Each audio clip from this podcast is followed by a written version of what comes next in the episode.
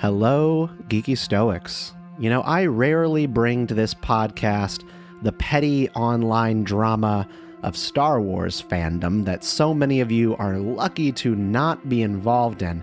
I gotta tell you, it's crazy out there. But there's been a bit of Star Wars industry news that reminded me of a valuable lesson that I wanted to share with you all when the time was right. And this news story, I think, actually kind of connected really nicely. So for this week's podcast, I'm going to tell you about it.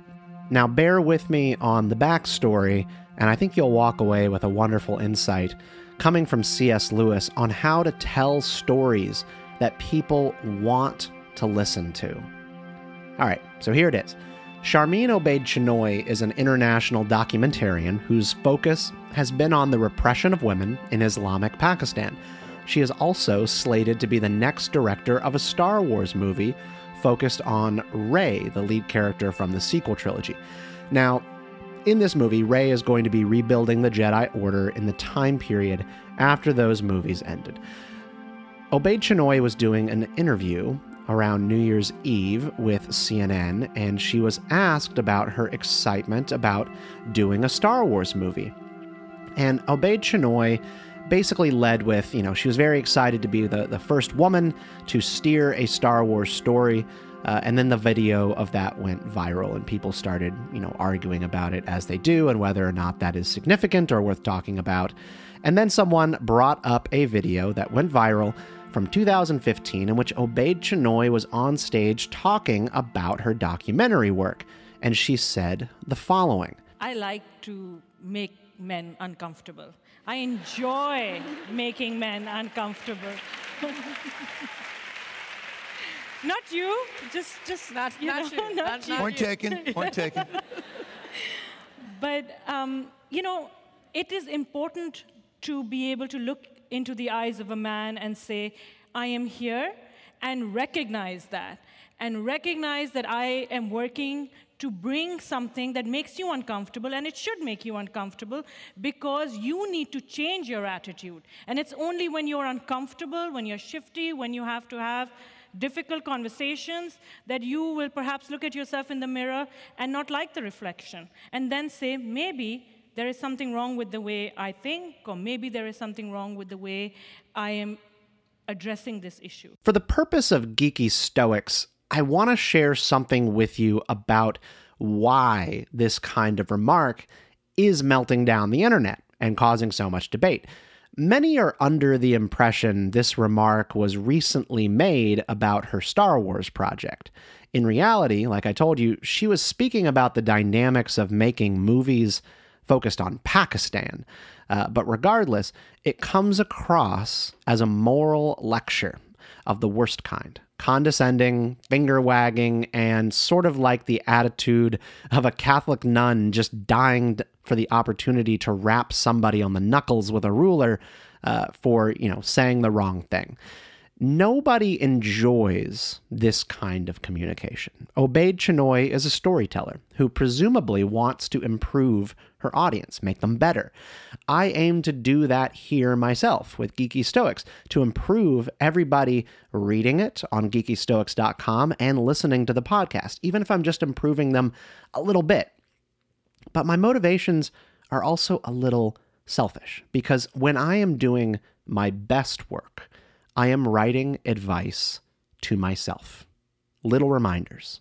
And you are just the beneficiary of that. What do I mean?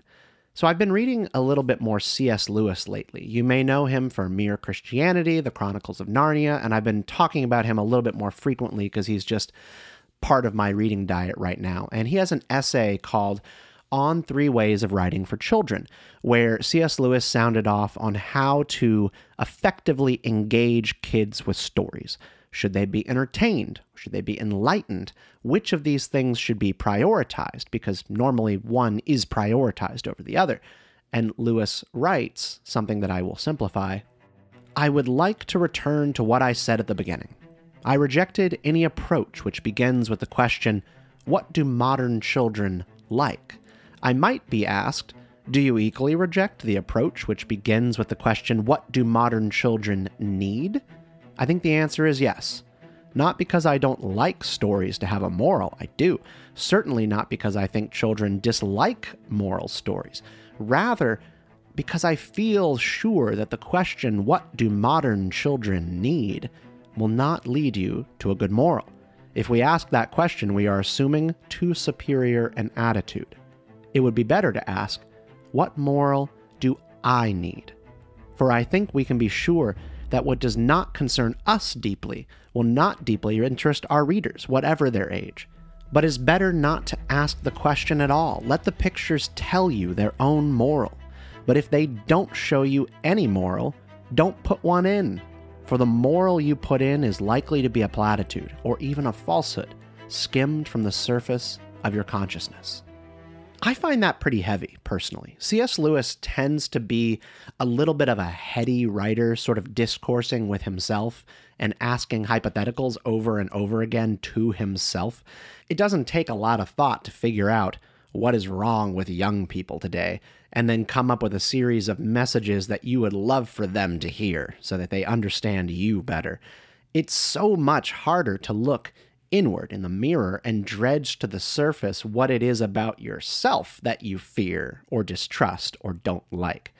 If you can find that thing, your control freak tendencies, your anxiety, your judgmental nature, your emotional neediness, your temper, tell people about that. Trust me, they'll relate far more when you try less to minister to them from atop their favorite franchises or movie studios. I've seen that here at Geeky Stoics with my own writing and podcasting. Uh, readers respond most to the heart on sleeve stories that are more personal, sometimes even when I'm oversharing.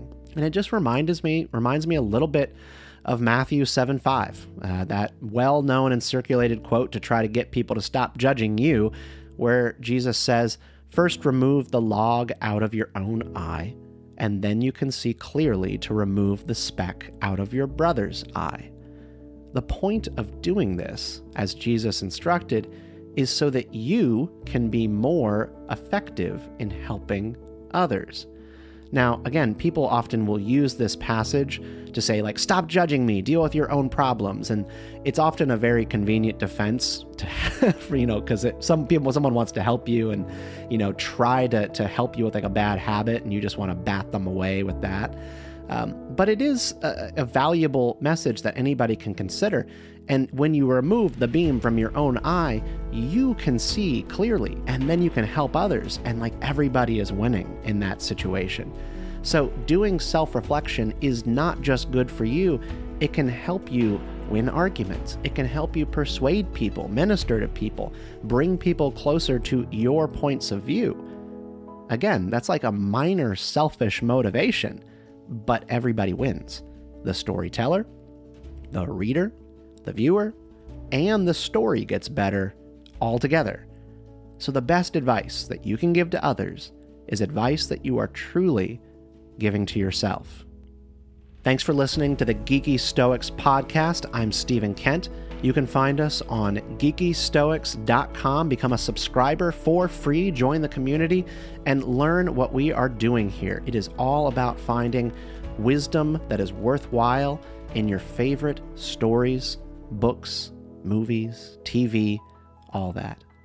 We do a podcast at least every week and a newsletter as well that goes straight to your email inbox. It's almost always free, and you don't have to be a paid subscriber, but boy, we certainly appreciate it when people go that extra mile to join the Geeky Stoics community and become a supporter. So go over to geekystoics.com, get in touch with us. This is the way.